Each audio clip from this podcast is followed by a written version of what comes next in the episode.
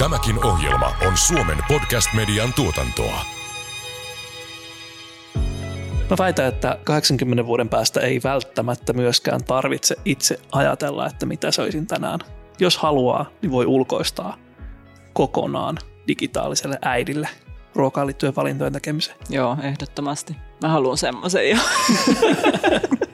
80 vuoden päästä on mahdollista tuottaa kaikki ihmisen tarvitsema ruoka kuussa. Kuu on omavarainen ruoan suhteen 80 vuoden päästä. Paikallista tuotantoa, lähiruokaa, koska siellä lähiruoka on ainoa fiksu vaihtoehto. Tämä on Keikahduspiste.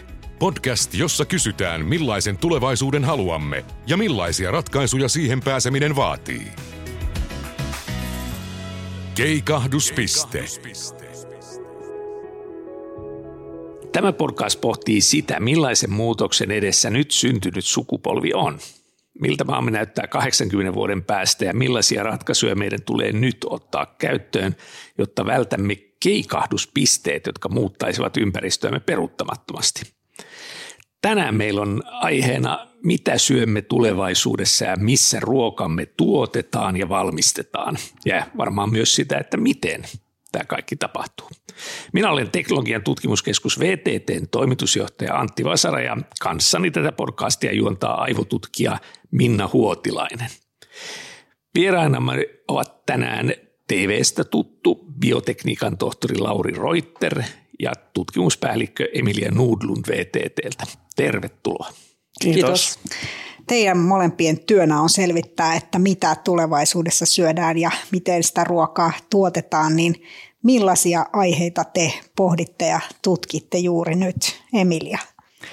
Me tutkitaan VTTllä tosi monenlaisia asioita, mutta ehkä just tämä kestävyyshaaste on se isoin, isoin ja kuumin, kuumin aihe tällä hetkellä, että miten, miten pystytään vastaamaan niihin kestävyyshaasteisiin, mitä ruokajärjestelmä kohtaa ja erityisesti kasvispainotteisia ruokaratkaisuja. Solumaatalous on kuumasana tällä hetkellä monenlaisia tutkimusavauksia. Et ruokatutkijana on tällä hetkellä tosi mukava olla, vaikka on isot haasteet edessä, mutta paljon on agendalla. No sen uskon kyllä. Entäs Lauri? Mä teen tavallaan töitä siinä niin kuin Emiliasta seuraavassa osassa sitä innovaatioputkea.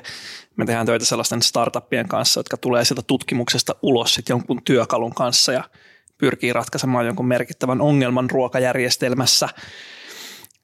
Niitä ongelmia on siellä ihan maataloudessa, siinä miten me viljellään maata ja siinä alkutuotannossa ja niissä työkaluissa ja sitten kun mennään sieltä, tullaan enemmän niin kuin ruokaa kohti, niin tietenkin solumaatalous on hirveän kiinnostava. Mutta sitten myös siinä, että miten me kulutetaan ruokaa, miten me päätetään ostaa ruokaa, millaisia uusia ruoan raaka-aineita tulee ja, ja, ja koko, siinä, koko siinä ketjussa on hirveän paljon tekemistä.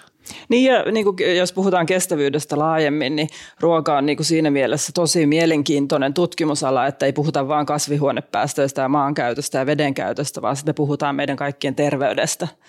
Ja se on myöskin aika mielenkiintoista ruokatutkimuksessa tällä hetkellä, että ne kaksi asiaa tulee pitkälti yhteen monissa kohtiin, vaikka ne haasteetkin on isoja.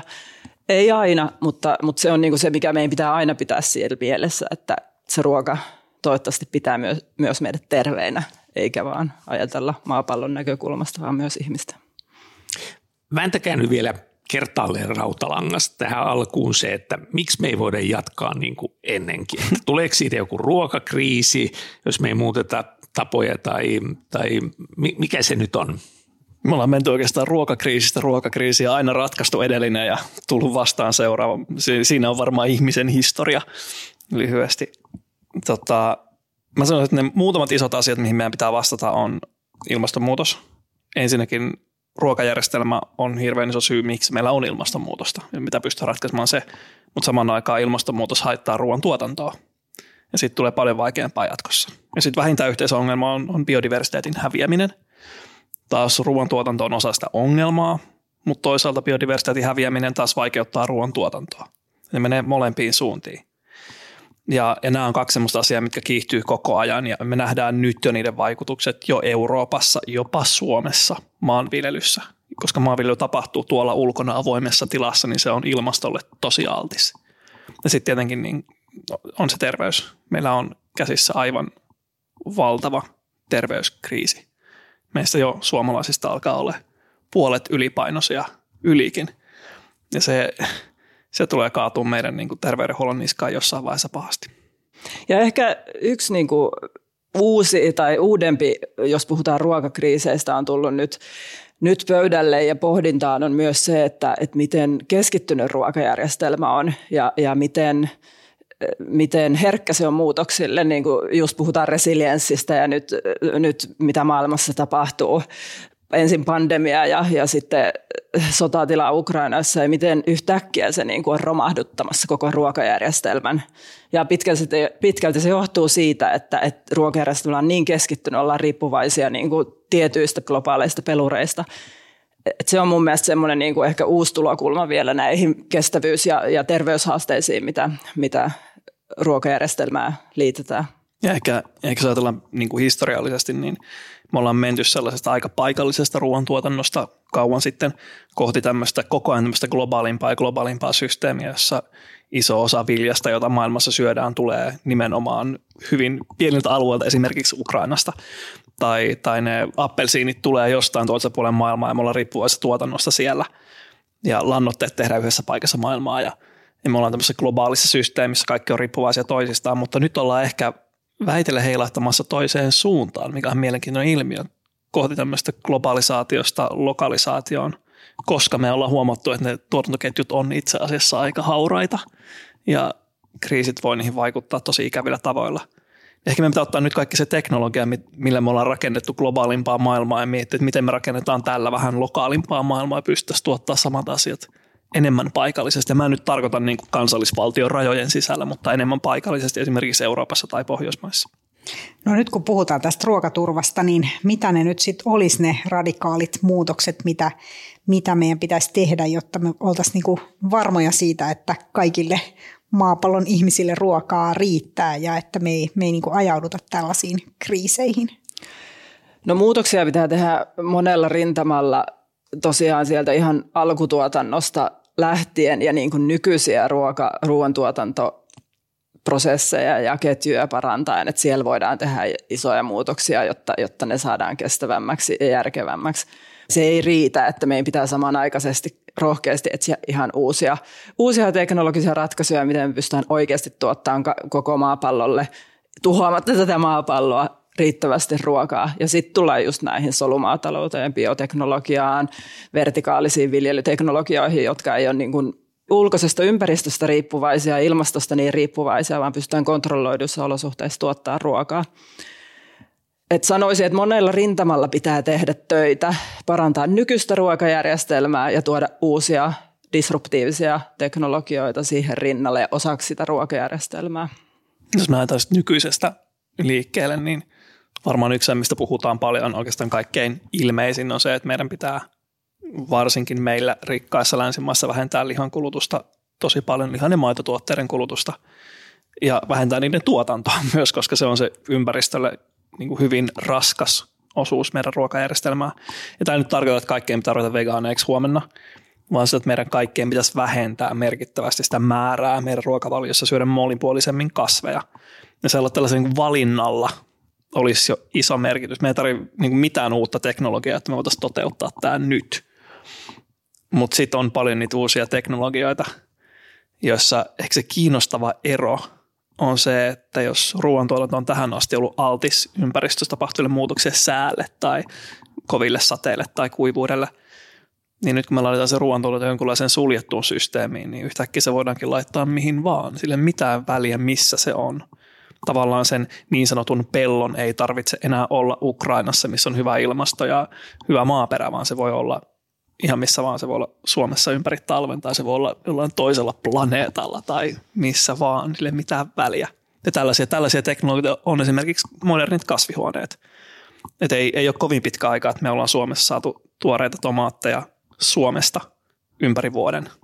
Se on itse asiassa aika häkellyttävää, miten me ollaan tultu sellaiseen pisteeseen tämän tyyppisiä ratkaisuja tarvitaan lisää.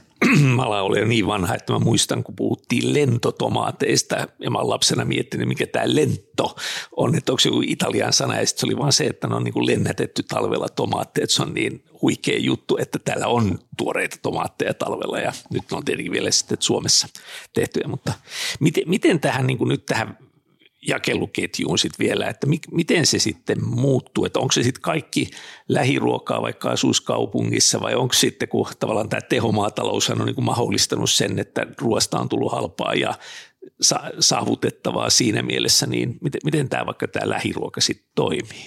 No siis mun mielestä meidän pitää miettiä ja laskea ja, ja kehittää niitä prosesseja ja skaaloja siihen, että per, perustuen siihen, että missä on niin raaka-ainetta saatavilla. Tietysti voidaan ja, ja tiedetäänkin jo, että hiilidioksidista voidaan tehdä, tehdä myös ruokaa, mutta, mutta se ei ole varmaan se ainut, ainut ratkaisu. Mutta että mistä meidän pitää käyttää tehokkaammin kaikki luonnon, luonnonvarat, vesi ja, ja pitää niin miettiä, että mikä on se oikea raekoko, että missä on järkevää tuottaa mitäkin – missä, mihin kannattaa pystyttää niitä kasvihuoneita, mihin bioreaktoreita. Näissä molemmissa kuitenkin pitää muistaa se, että nämä on erittäin energiaintensiivisiä prosesseja, eli tullaan siihen, että, että meillä pitää olla kestävää ja riittävän edullista, edullista energiaa, sähköä. Eli, eli se, mutta se on niin kuin vaikea ehkä sanoa vielä, että onko, onko lähiruoka sitten, että se on tuotettu Pohjoismaissa vai onko se tuotettu Espoossa vai, ja niitäkin tullaan varmasti näkemään monenlaisia uudenlaisia ruoantuotantoekosysteemejä. Ja, ja kokeilussakin on jo, että, että miten, miten, miten pienellä alueella kuinka iso määrä ihmisiä voidaan ruokkia. Ja, ja varmasti ei ole järkevää, että ihan kaikkia mahdollisia ruoka-aineita tuotetaan esimerkiksi Espoossa, vaan että, että joitain asioita voidaan tuottaa kerrostalojen katolla ja, ja joitain asioita ei ole järkevää tuottaa tai ruokia tuottaa kerrostalojen katolla, että niissä on varmasti tulee olemaan paljon vaihtelua. Meidän pitää tarkistaa oikeastaan, että mikä ruoka on järkevää tuottaa lähellä. Mm. Ja esimerkiksi viljat tällä hetkellä, ne säilyy hyvin, niitä voidaan säilyä vuosia ja kuljettaa ympäri maailmaa aika helposti. Se ruoan kuljetus on loppujen lopuksi hyvin pieni osa niistä kustannuksista ja energian käytöstä. Kun taas sitten ne tuoreet tomaatit, niin niiden kuljettaminen on paljon vaikeampaa, ne ei säily pitkään, niin ne olisi hyvä tuottaa lähellä jo nykyteknologialla. Ja on vaikea sanoa, että pitäisikö kaikki ruoka olla lähiruokaa, mutta voi sanoa, että jotkut, jotkut ruoat, niin kuin tuoreet, salaatit, yritit, tomaatit, kurkut, ne kannattaa jo nyt tehdä jossain verrattain lähellä niitä kuluttajia, koska se on se, se tuoreuskysymys ja varastointikysymys. Sitten jatkossa tietenkin tulee uusia tuotteita, pitää aina niin miettiä uudelleen, että no mitä nyt kannattaa tuoda kaukaa ja mitä kannattaisi tehdä mahdollisimman lähellä ja lokaalisti. Ihmiset rakastaa olla lähellä sitä, myöskin sitä ruoantuotantoa. Ihmiset tykkää viljellä ja, ja tota, haluttaisi, että lapset pääsis sormet multaan ja, ja näkemään, mistä se tomaatti, niin kuin, miten se niin kuin oikein kasvaa. Ja me äh, sisustetaan meidän toimistoja viherkasveilla, koska meillä on kaipuu sinne, sinne jonnekin, missä ne kasvit kasvaa. Että onko tässä myös tämmöinen kulma, että silloin kun me ollaan lähellä sitä kasvavaa ruokaa ja niitä, niitä tota kasveja, niin me voidaan paremmin. Mä luulen, että meillä on semmoinen kova tarve olla jollain tavalla niin kuin henkisesti lähellä ruokaa ja kokea, että meillä on jonkunlainen kontaktipinta siihen ruokaa. Kyllähän se todellisuus on jo nyt se, että me ollaan tosi kaukana ruoasta. Me niin urbaanit kaupungissa asuvat ihmiset, joilla ei ole kädet mullassa. Et vaikka se broileri saattaa tulla läheltä, niin harvalla meillä oikeasti minkäänlaista käsitystä, että mitä broilerin tuotanto on. Tai harvalla meillä on, meistä on, meillä on joku romanttinen kuva siitä, mitä meidän ruoka tuotetaan nyt, mutta me ei ole koskaan nähty sitä tuotantoketjua. Me meillä ei ole mitään aavistus siitä. Mä tänään opin, että 30 prosenttia maailman mentolista on itse asiassa synteettistä, tehty käytännössä fossiilisista raaka-aineista. Ei mitään tekemistä mintun kanssa – me ollaan nyt sellaisessa tulevaisuudessa jo, missä me ollaan aikalla kadotettu se kontakti se, mistä ruoka tulee. Mä toivon, että se olisi takaisin jonkun Mä toivon, että useimmilla ihmisillä olisi jonkunlainen kokemus ruoan tuottamisesta. Jokainen kasvattaisi omalla parvekkeella silloin tällaisen tomaatti, niin tietää, miten iso vaiva se on ja arvostaisi ruokaa toisella tavalla. Mutta ei me olla menossa takaisin semmoiseen romanttiseen maailmaan, missä kaikki on omavaraisia, missä on punainen tupa ja perunamaa. Ei, ei varmasti, mutta niin kun, ja ehkä tullaan just tähän globalisaatio, lokalisaatio kysymykseen, että et mäkin toivon, että me tullaan lähemmäs ruokaa ja ihmisille palaa se käsitys, että miten ruoka tuotetaan ja mitä se vaatii siellä taustalla. Että toisaalta myös se, että jos me palataan vähän enemmän siihen lähituotantoon tai hajautettuun ruoantuotantoon, niin ehkä se ymmärrys lisääntyy ja, ja miksei siis, toki on tutkimuksia siitä, että kannattaa mennä metsään halailemaan puita, että, että se lisää ihmisten henkistä hyvinvointia, niin varmasti miksei tosiaan, jos kerrostalojen katoilla voidaan viljellä tomaatteja tai mitä siellä on sitä järkevää viljelläkin, niin, niin ehdottomasti. Siinä pitää ehkä erottaa se, että mikä on niin ruoan tuotantoa ja järkevä tapa tuottaa ne ravin, se ravinto, mitä me tarvitaan, ja mikä on sitten taas elämys, joka liittyy ruokaan. Ja nämä on kaksi hyvin eri asiaa. Me voidaan kasvattaa yrittäjä kotona ja kaikkien pitäisi tehdä se, koska se on, se on elämys, mutta se ei tarkoita, että se on ratkaisu maailman ruokaongelmiin kuitenkaan. Joo, se on totta, mutta eihän mikään ole sit niin arvokas kuin se itse kasvatettu tomaatti. Että... Henkisesti ja rahallisesti, totta. Sekä että, kyllä, juuri näin. Keikahduspiste.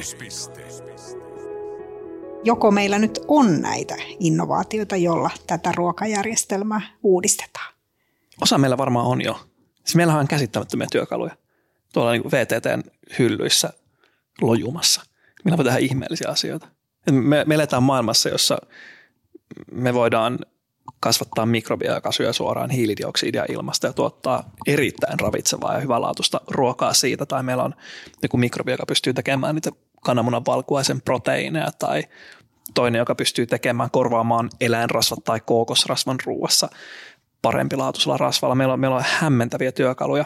Ja jos menee katsoa modernia traktoria tuonne tilalle, niin sehän on täynnä ihan käsittämätöntä teknologiaa. Meillä on työkaluja, mutta sitten jotkut puuttuu vielä, mikä on hullua.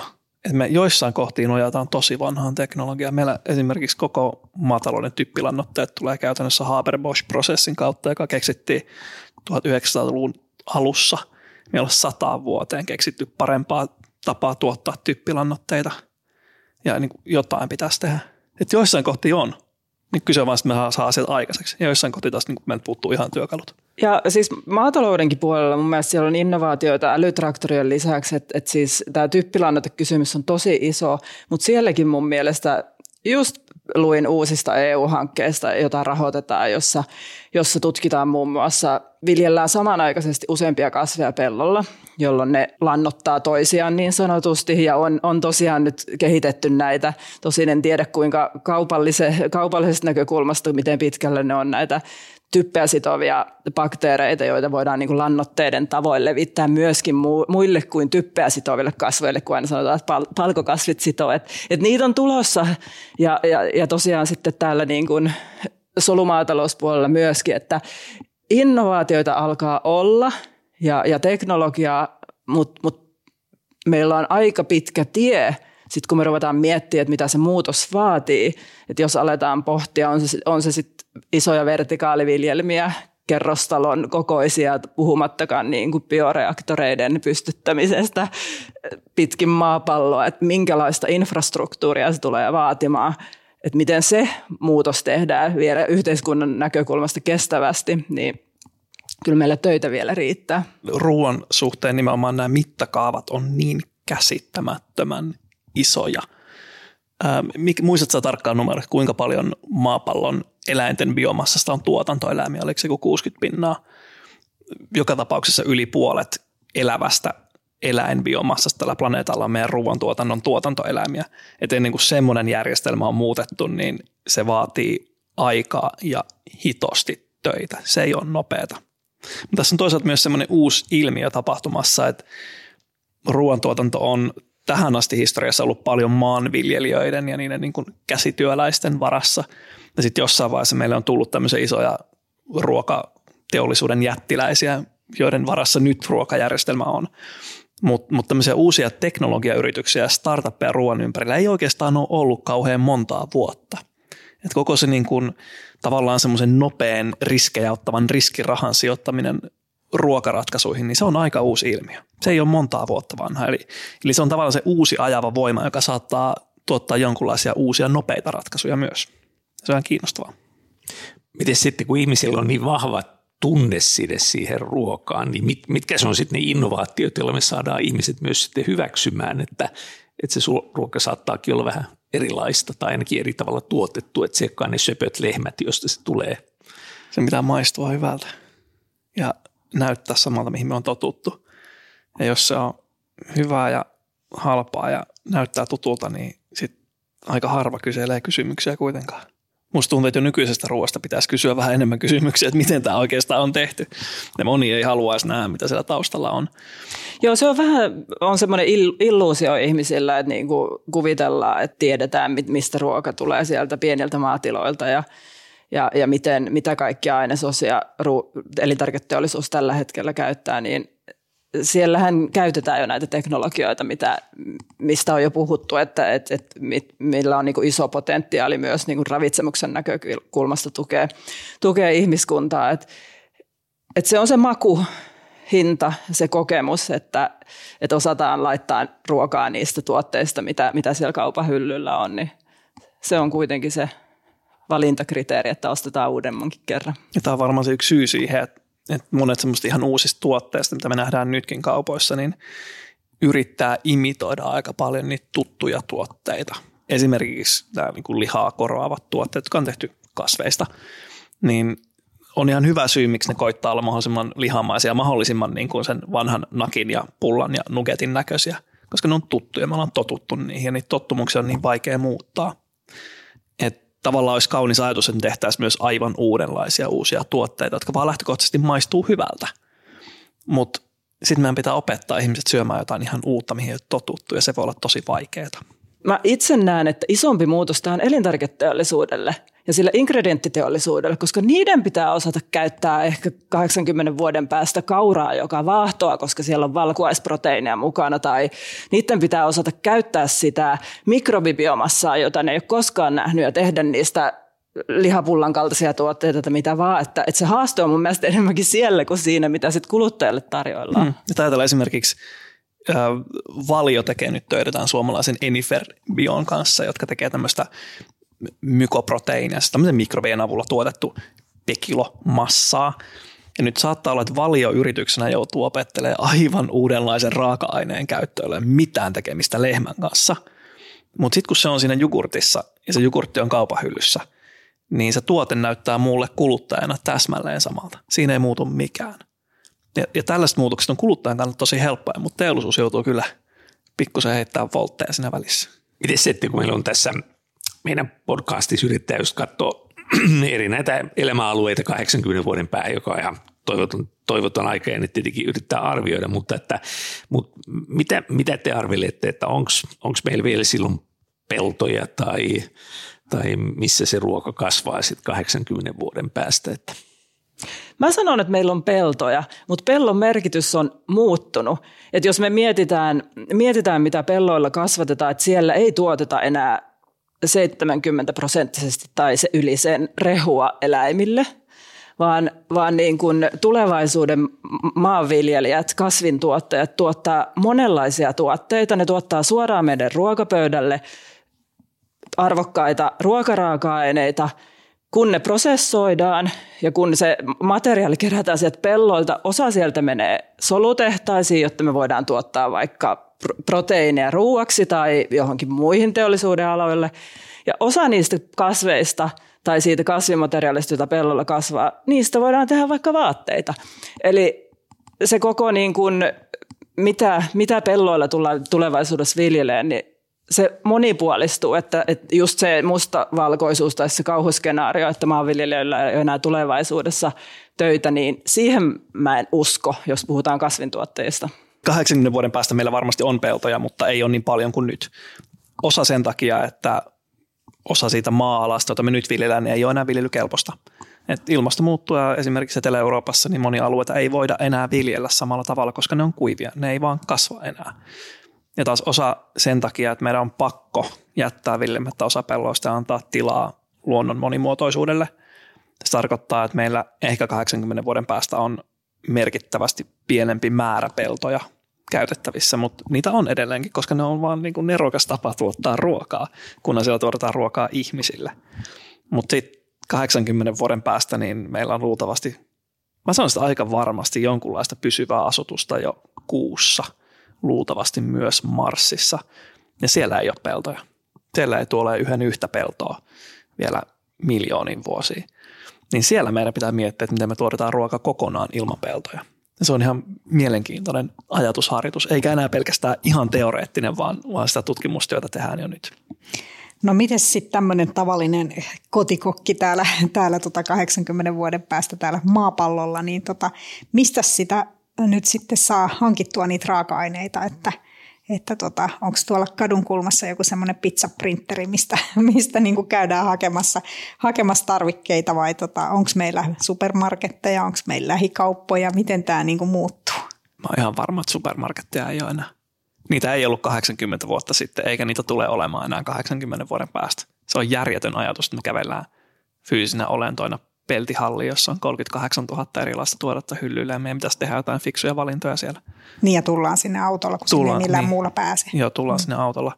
Ei, ei tule olemaan. Että kyllä ruoan hankkimisen tavat on muuttunut viimeisen parin vuoden aikana tosi paljon. Ne menee koko ajan enemmän verkkokauppaa ja ne erilaisiin palveluihin ja sitten palvelut ja verkkokaupat yhdistyy toisiinsa ja mä luulen, että meillä on viimeistään 80 vuoden päästä digitaalinen äiti, joka on samalla meidän ravitsemusterapeutti ja ruokashoppaaja, joka hoitaa meille ruoan kotiin, jos me edes tehdään ruokaa enää kotona. Mä itse haluan uskoa, että me tehdään, koska silloin meillä pysyy enemmän eh, tai paremmin ehkä se terve suhde siihen niin kuin ruokaan, että miten sitä tuotetaan. Mutta mä oon samaa mieltä, että niin kuin supermarketit on niin kuin kyllä poistuneet skenaarioista. Et, et, et kyllä, mä, kyllä mä mietin, että niin kuin verkkokauppa ja just se, että, että miten niin kuin raaka-aineet kulkee tai sitten ne annokset, on, annokset kulkee sinne kuluttajien ruokapöytiin tai keittiöihin, jos niissä asunnoissa kun niitä on. Että, että kyllä se tulee varmasti muuttumaan tosi paljon. Mä luulen, että me 80 vuoden päästä valmistetaan itse ruokaa, jos me halutaan, mutta vaan harrastuksen ja elämyksen takia – kukaan ei enää tee ruokaa sen takia, että on pakko tehdä ruokaa, koska on helpompiakin tapoja hoitaa se. Ja sitten voi olla, että ne keittiöt sieltä asunnoista, mä toivon, että ne siirtyy semmoisiin niin taloyhtiöiden yhteiskeittiöiksi, jonka voi varata ja kerran viikossa mennä tekemään ruokaa kavereiden kanssa sinne, että meidän tarvitse hanskata tilaa asunnoista siihen. Ja tavallaan jotkut, jotkut tällä planeetalla elää sellaisessa tulevaisuudessa jo. Ei kaikkiin uusiin taloihin enää rakenneta keittiöitä. Helsingissä kaikki kyllä, mutta tuolla muualla maailmassa. Joo, no Helsingissäkin näkee paljon just näitä yhteiskeittotiloja, että ihmiset haluaa myöskin tulla niinku ruoan äärelle yhdessä ja ruokahan on valtava nautinto meille, niin toivottavasti tulevaisuudessakin, että eikä me mennä siihen, kun, kun tota Hessuhopo tulevaisuudessa nappaa vaan sen jonkun pillerin ja elää sillä sitten koko loppupäivän tai jotain ravinnetöhnää. Me voitaisiin varmaan semmoinen töhnä mönjä kehittää, että ei tarvitse muuta syödä – se on niin kuin mahdollinen tulevaisuus. Niitä on jo. Niin, niitä mönjiä on jo. Jos haluat, niin se on mahdollista. Mutta se ei ole haluttu tulevaisuus just sen takia, että ruoka on meille niin iso nautinto, sekä niin kuin fyysinen nautinto että kulttuurillisesti ja sosiaalisesti tärkeä asia.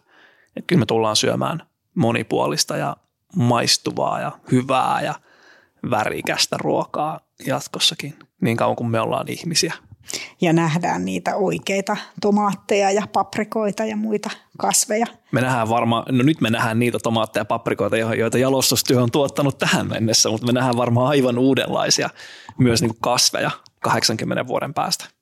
Me nähdään varmaan mango, jossa ei ole kiveä, että se olisi hienoa. Semmoinen pitäisi tehdä. Joo, ja siis mun mielestä on kiinnostavaa pohtia, mekin ollaan tutkittu yksilöllistä ruokaa ja miten me voitaisiin niinku vastata yksilöllisiin tarpeisiin. Ja niitähän skenaarioita myös paljon on pohdittu, että pystytäänkö oikeasti me jossain vaiheessa, just voisi ajatella 80 vuoden aikajänteellä siihen, että jokaisella meillä on niinku tarkkaan mietitty proteiinit, kuidut, vitamiinit, pois tietyt allergeenit – täysin semmoista täsmäruokaa, mutta mut mä toivon, että ei mennä siihen. Se on, voi olla niinku apuna, että mä uskon, että me mennään oikeaan suuntaan siinä niinku terveyspuolessakin, että meitä niinku ohjataan ja tuupataan tekemään niitä oikeita valintoja ja me pystytään myös niinku omien niinku mieltymyksiemme ja toiveiden mukaan tekemään niitä valintoja, mutta ainoastaan niinku sit jos on niin lääketieteellisiä perusteita, niin mä toivon, että voidaan niin kuin tehdä tästä täsmäruokaa. Mutta mä en, koska silloin siitä lähtee se nautinto pois, että jos kaikki on niin kuin mietitty viimeisen päälle valmiiksi. Että, että varmasti niin kuin tiettyyn asti voidaan niin kuin personoida, jos kuluttajasta itse haluaa. Mietit, onko nautinto ja, ja ravitsemus ristiriidassa keskenään?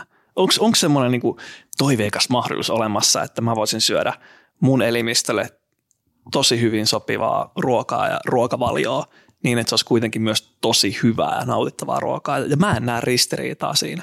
Että mäkään haluaisi syödä pelkkää suklaata ja sisäfilettä. Niin, toisaalta nyt kun mä mietin sitä uudestaan, niin why Terveellinen ei ole aina pahaa. ei, mutta siis, ja sitten jos ajattelet se, että me päästään niinku siihen asti, että kun sä menet ravintolaan, niin ei ole mitään tietenkään valmiita menuja kenellekään, vaan että et sulla on se älykello tai mitä silloin näytetäänkin, katsotaan vaan silmästä, että, että mit, mitä, mitä sinä tarvitset, niin että, että kaikki tulee tuunattuna sen mukaan, mitä sä tarvitset just niin kuin sen päivän, päivän niin kuin näkökulmasta tietäen jo tietysti silloin, että mitä kaikkea muuta sä oot tehtynyt syödä ja kuluttaa sen päivän aikana. En tulisi silleen tuunattuna sille, mitä sä tarvit, mutta myös siihen, että mitä sä haluat. Niin. niin. eli ihminen, joka siis rakastaa erittäin suolaista ja erittäin rasvaista ruokaa, joka hän haluaa näyttävän, näyttävän ja maistuvan lihalta ja, ja niin edelleen, niin saa sitten sellaisen annoksen, joka täyttää nämä toiveet, mutta samanaikaisesti se sisältää sitten hänelle riittävästi kuituja ja on ehkä valmistettu kuitenkin oikeasti kasvien tuottamasta tai solumaatalouden tuottamasta proteiinista ja niin edelleen. Tai sitten se digitaalinen äiti antaa sun kyllä syödä sitä rasvasta ja suolasta pikkusen, mutta se pakottaa sut syömään myös salaattia tarpeeksi. Mä toivon, että me ei olla siinä, siinä niinku tilanteessa, että meidän ei tarvitse ajatella mitään, että mitä me laitetaan suuhumme, että me voidaan niinku huijata itseämme, että me syödään, syödään, luullaan, että me syödään suklaata, mutta se ei olekaan suklaata. Että mä, se, se kuulostaa musta niinku aika kauhuskenaariolta, että se meidän niinku, perusruokavalio on niin hyvällä tolalla ja sitten me saadaan tehdä niitä nautinnollisia herkutteluhetkiä ja mikä mielestäni kuuluu siihen niin kuin syömisen nautintoon. Että Lohdullista on se, että ei ole olemassa sellaista asiaa kuin epäterveellinen ruoka. On olemassa vain epäterveellisiä ruokavalioita.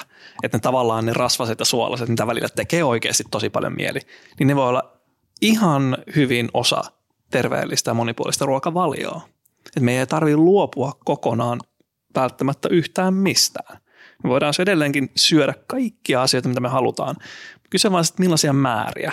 Millaisia määriä niin kuin ympäristön kannalta järkevää syödä ja millaisia määriä meidän oman terveyden kannalta järkevää syödä. Ja kun ajatellaan teollisen vallankumouksen vaikutus ruoantuotannossa, että me oltiin me päästiin semmoisen niin ylikulutuksen huumaan. Me heitettiin kaikki hyvät ainesosat terveyden näkökulmasta pois esim. viljoista ja, ja, ja, ja otettiin hiilihydraatit ja rasvat ja sokerit ja kulutettiin innokkaasti miettimättä niitä niin seurauksia, mitä me nyt tässä katsomme, katsomme peilistä ja monestakin näkökulmasta. Että niin kuin, kyllä me osataan, kun me vaan viisastutaan ja mä oon jo onnellinen, siitä, kun mä katson, mitä valintoja mun lapset tekee, mitä koulussa tapahtuu. Et mulla on täys usko siihen, että me niin kun, tässä käy vielä ihan hyvin. Mutta kaikki tämä kuitenkin pohjautuu näihin meidän erittäin vanhoihin geeneihin, jotka on niin kuin muovautunut tällaisiksi kuin mitkä ne on silloin, kun ruoka oli kuitenkin niin kuin aina mahdollisesti kohta juuri loppumassa. Eli sen takiahan me rakastetaan sitä rasvaa ja sitä sokeria, koska ne on sitten niitä energiatiheitä, jotka, jotka sitten kannattaa heti hotkasta, jos niitä on. Niin tämä ei ole tietenkään muuttumassa miksikään, että eihän meidän geenit kovin nopeasti tässä editoidu tässä 80 vuodessa. Ei, meidän niin tämä, tämä työkalu, tämä elimistö ei muutu kovin nopeasti, mutta me ei myöskään olla niin geeniemme vankeja meidän, meidän ei ole pakko toimia niin kuin meidän mielihalut välillä ohjailisi meitä. Me ihmiset ollaan siitä hienoja olentoja. Ja eihän meillä, ei meillä aina ole ollut. Siis me, me huonosti toimitaan tämmöisessä niin kuin runsauden maailmassa, mutta me kyllä pystytään sosiaalisesti ja kulttuurillisesti rakentamaan itsellemme semmoinen ympäristö, että me tullaan toimeen tässä. Tottumus on toinen luonto, sanoo hyvä vanha suomalainen sanalasku, ja sehän tarkoittaa sitä, että sitten kun me totutaan tekemään jollakin tavalla, esimerkiksi syömään se terveellinen kaurapuuro joka aamu, niin se valinta on tosi helppo tehdä, kun siitä on tullut tapa. Se on hyvä sanonta. Joku, joku muoto olisi saman asian toisella tavalla, että meillä on biologista evoluutiota, mutta meillä on myös kulttuurillista evoluutiota. Ja molemmat vaikuttaa siihen, miten me toimitaan.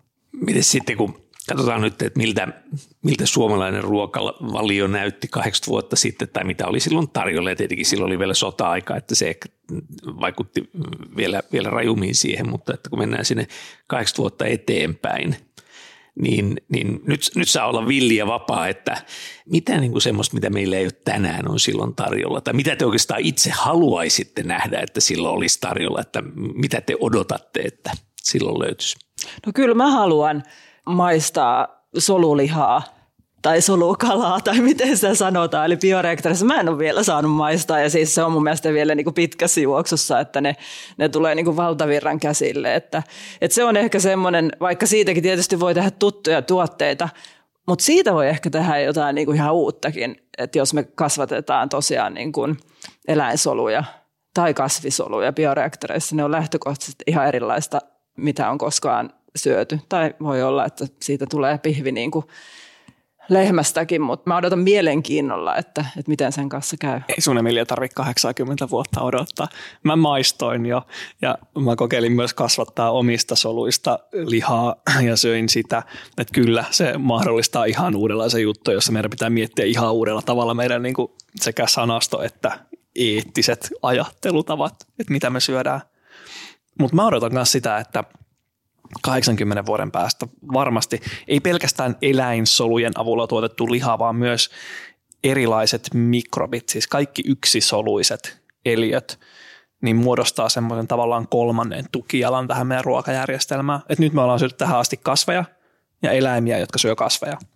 Mutta ihan varmasti 80 vuoden päästä meillä on jonkunlainen sen kolmas, kolmas jalka, joka on nämä yksisoluiset eliöt ja mikrobit, jotka tuottaa osan meidän ruoasta että jos 80 vuotta sitten ei vielä ollut broilereita, niin miettikää sitä, 80 vuotta sitten ei ollut broilereita tässä universumissa.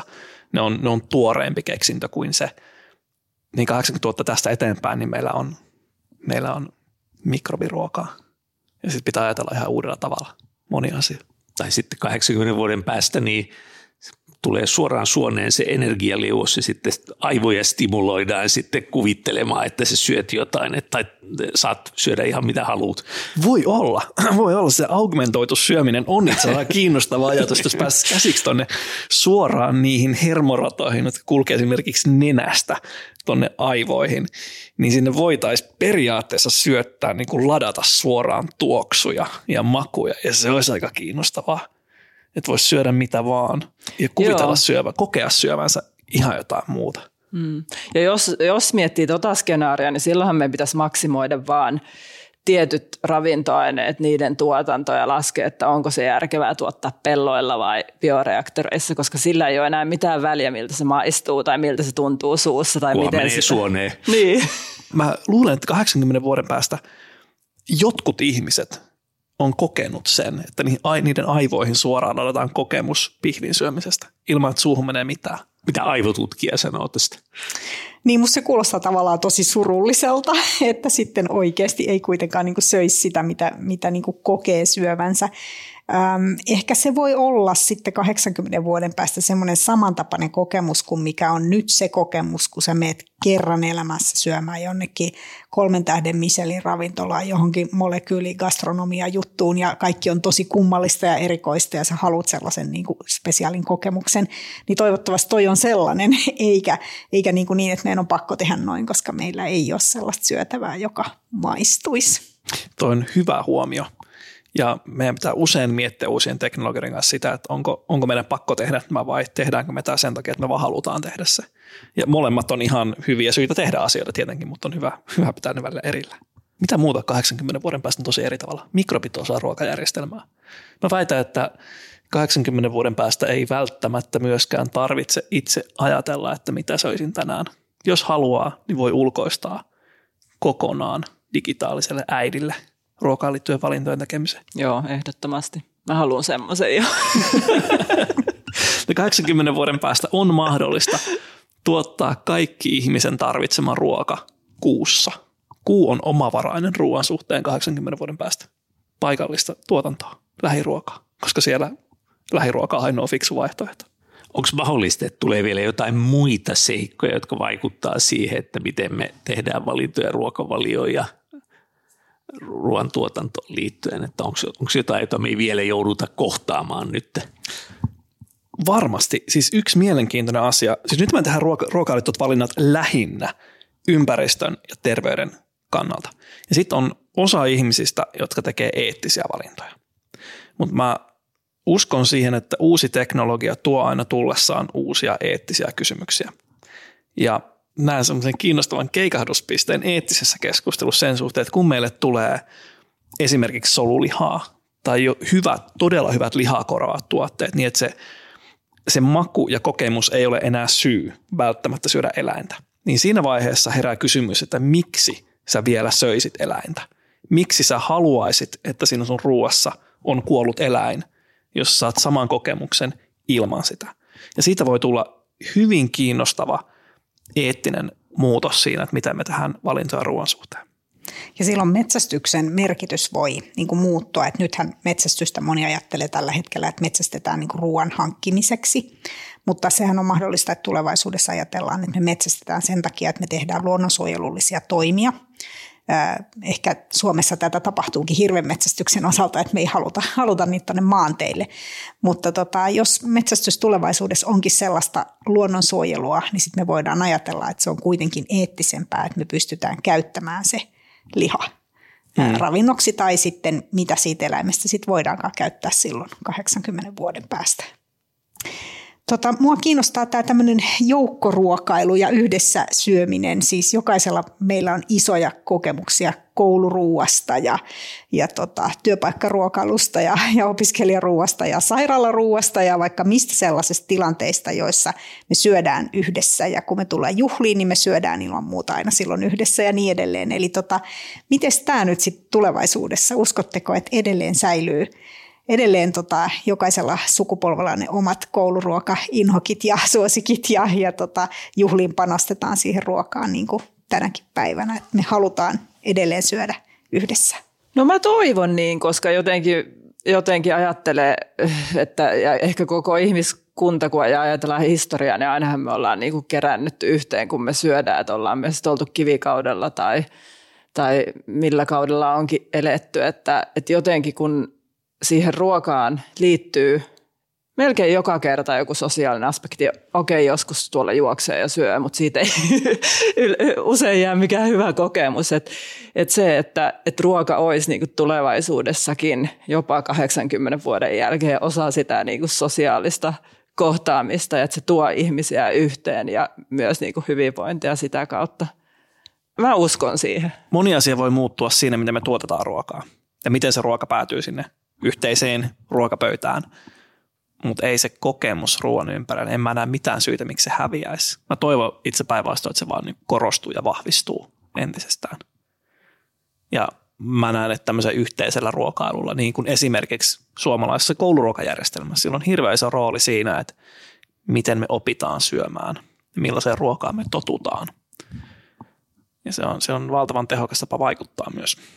Se on sitä kulttuurista evoluutiota parhaimmillaan. Kyllä, kyllä. Meillä on pitkä matka sieltä 80 vuoden takaa olleesta ruokapöydästä tähän tämän päivän ruokapöytään ja, ja yhtä pitkä matka varmasti sinne 80 vuoden päähän. Kiitos tästä kiinnostavasta keskustelusta Emilia Nordlund ja Lauri Reuter.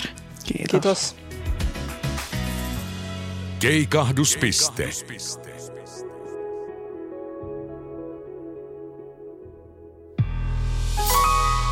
Tämän ohjelman tuotti Suomen Podcast Media. Jos pidit tästä ohjelmasta, muista seurata Spotifyssa tai arvostele ohjelma Apple Podcastissa, niin muutkin löytävät ohjelman pariin.